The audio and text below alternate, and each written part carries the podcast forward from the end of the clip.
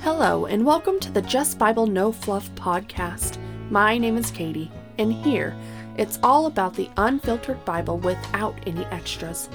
Join me for a focused journey through faith, uncovering the truths that truly matter. In today's episode, we are going to be studying Colossians chapter 1, verses 1 through 14. So grab your Bibles and let's dive in. It says, Paul, an apostle of Christ Jesus by the will of God, and Timothy, our brother, to the saints and faithful brothers in Christ at Colossae. Grace to you and peace from God our Father. We always thank God, the Father of our Lord Jesus Christ, when we pray for you, since we since we heard of your faith in Christ Jesus and of the love that you have for all of the saints because of the hope laid up for you in heaven. Of this you have heard before in the word of the truth, the gospel, which has come to you, as indeed in the whole world it is bearing fruit and increasing, as it also does among you, since the day you heard it and understood the grace of God in truth just as you learned it from Epaphras, our beloved fellow servant. He is a faithful minister of Christ on your behalf and has made known to us your love in the Spirit. And so, from the day we heard, we have not ceased to pray for you, asking that you may be filled with the knowledge of His will in all spiritual wisdom and understanding so as to walk in a manner worthy of the Lord, fully pleasing to Him, bearing fruit in every good work and increasing in the knowledge of God, being strengthened with all power according to His glorious might, for all endurance and patience with joy, giving thanks to the Father who has qualified you to share in the inheritance of the saints in light. He has delivered us from the domain, dom, domain of darkness and transferred us to the kingdom of His beloved Son, in whom we have redemption and the forgiveness of sins. Okay, so now let's zoom out and talk about the book of Colossians. So, this book was a letter. This letter was written by Paul he wrote this letter while he was in prison, and we see that in later in this book in the, in chapter 4 verses 18. Now this church in Colossae was star was started by a man named Epaphras. And Epaphras told Paul about this church. He went and visited Paul. Now Epaphras was a a follower or someone who studied under Paul at one point or another. And he started this congregation. So this wasn't a congregation that Paul started. But this man, Epaphras, started this congregation. And when he went and told Paul about this congregation, he told Paul the good and the bad about this congregation. So that's where this letter starts. This letter was Paul's response to what Epaphras has told him about this congregation. So let's start. So at the beginning in verse 1 and 2, we see that this is kind of an introduction. It starts with like Paul, he's saying he's an apostle of G- of Christ Jesus. So he's introducing himself and he's introducing one of his followers, Timothy. And then he gives them a greeting. He says, Grace and peace from God our Father. So in verse 3 is where we pick up. It says, We always thank God. Who is the we? The we is the people that just introduced themselves. That's Paul and Timothy. So they say, We always thank God. So thanking God, this is a prayer. He is praying. He's telling the congregation in Colossae that he personally is praying for them. How powerful is that? So he says we always thank God. So not just Paul is praying for them, Timothy is praying for them. So he says he thanks them. And then he goes on and says, We pray for you. And in verse 4, it says, We pray for you since we heard of your faith in Christ Jesus. So this is talking about the instance where Epaphras told Paul about them. He's saying, Since I heard about your faith in God, I've been praying for you. If your faith in God is that strong that it moves someone to pray for you, not just once, but this is a continual thing. Paul is continually keeping this congregation in his prayers. Isn't that amazing to have that amount of faith that you would be on a prayer list of someone because of how impressed they are with your faith? Verse 4 continues and said, And so they heard of the faith, but they also heard of the love that you have for all the saints. So they this congregation doesn't just have a strong faith in God they have astonishing love for each other. And in verse 5, it continues and said, Because of the hope laid up for you in heaven. Why do they have such strong faith? Why do they have such strong love? Because of the hope laid up for you in heaven. Do you, do I have such strong hope and faith in heaven that it leads to this amazing faith and love of others. Because if you fully invest in your faith and understanding and hope of heaven, you will have astonishing faith. You will have absolute love of your fellow brothers in Christ. And then it continues in verse 5. It says, Of this you have heard before in the word of truth, the gospel.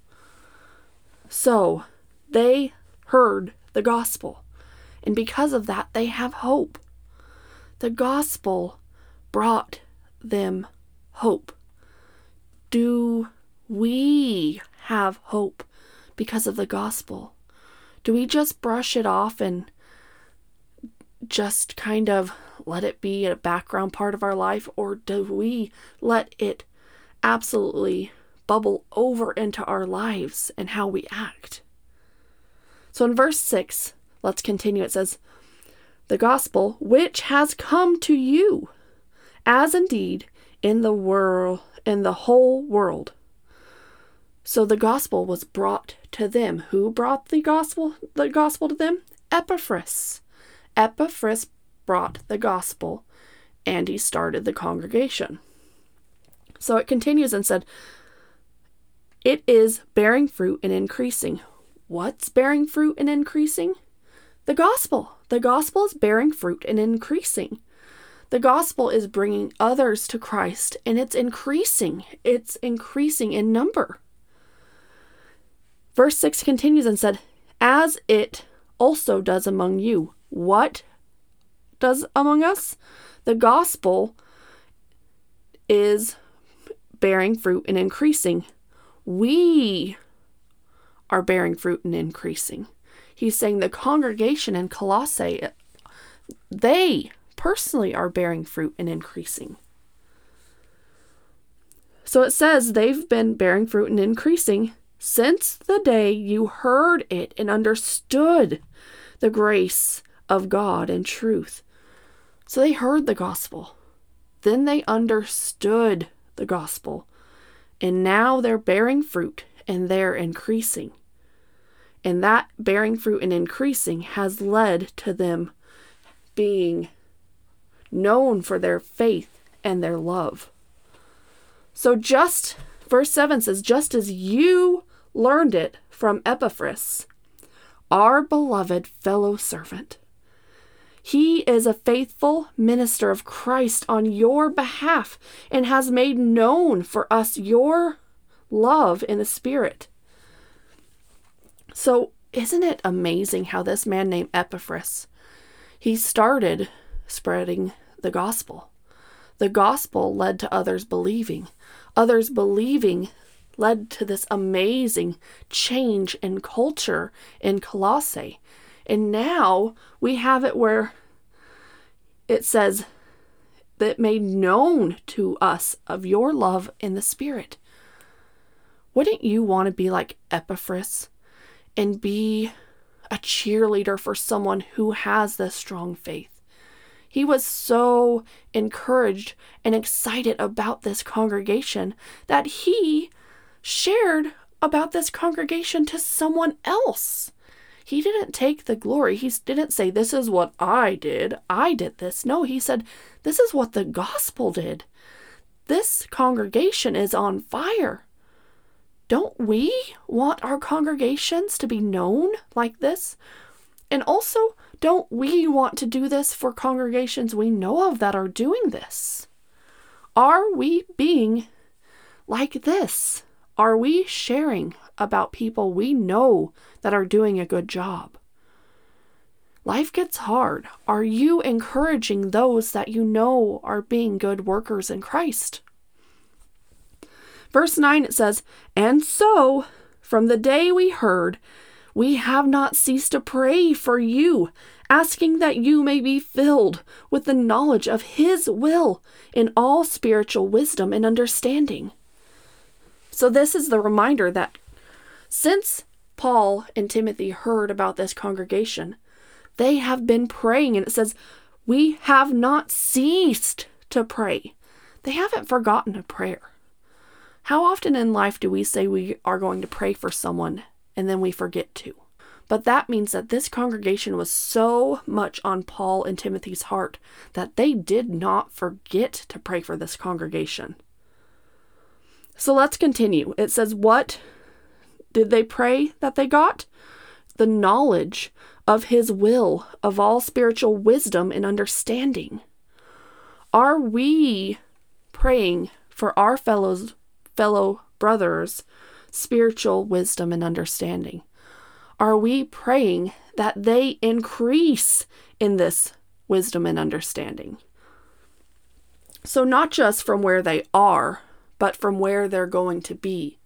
Are we praying for them to get stronger and get more knowledgeable and get closer to God? Verse 10 says, So as to walk in a manner worthy of the Lord. What is this manner? It's a manner worthy of the Lord. Are we presenting ourselves worthy? Are we trying? Fully pleasing to Him are we a little bit pleasing to God, or are we fully pleasing to God? Are we bearing fruit in every good work and increasing in knowledge of God? Being strengthened with all power, according to his glorious might, for all endurance and patience, with joy and giving thanks. So his glorious might for all endurance, all patience, joy, and thanks to the Father. So he's saying that he's praying for them to be strengthened, for them to have endurance, for them to have patience, for them to have joy, and for them to be thankful to God. Now, this is a great list for you to think about when you are wanting to pray for someone else in Christ. Are you praying that they could be strengthened? Are you praying that they could have endurance? Are you praying that they could have patience or joy? Or that they can be thankful to the things God gives them? So it continues in verse 13 and says, He has delivered us from the domain of darkness and transferred us into the kingdom of his beloved Son. So we were in darkness. And then, when we found the gospel, we are transferred into the kingdom of his beloved Son. In verse 14, it says, In whom we have redemption and the forgiveness of sins. What a powerful thought. Paul is saying that we have to have God to be transferred into the kingdom. And he's saying, I pray that this congregation remembers that and they teach it to other people. So today, this thought goes two ways. Are we working on strengthening our relationship? Are we working on having endurance and patience and being joyful and giving thanks to God? Are we doing that personally? But also, are we praying for others that we know to be strengthened, to have endurance, to have patience, to have joy, and that they also are giving thanks to God?